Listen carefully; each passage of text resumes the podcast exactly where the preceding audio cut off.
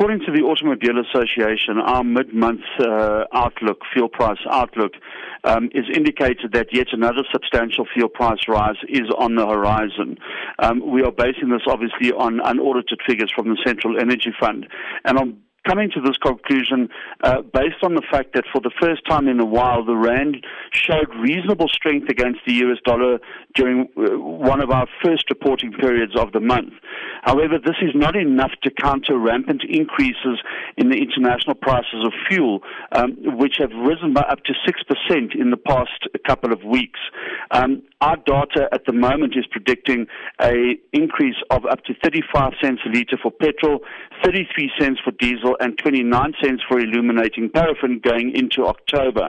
And we also believe that without the benefit of rand strength, the increase per litre would have been up to 50 cents in some cases. Recently, for the first time in a while, the rand has shown reasonable strength against the US dollar.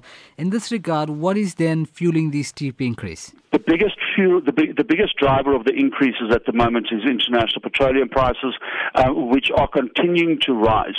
Uh, and if they do continue to rise, we will see more increases locally. In terms of the predictions for the coming months, what can we expect? We are looking at around a 35 cents litre increase in the price of petrol, 33 cents for diesel, and 29 cents for illuminating paraffin going into October.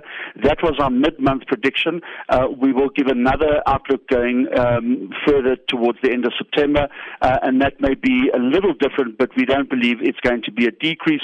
We believe that there will be a, still be a significant increase going into October.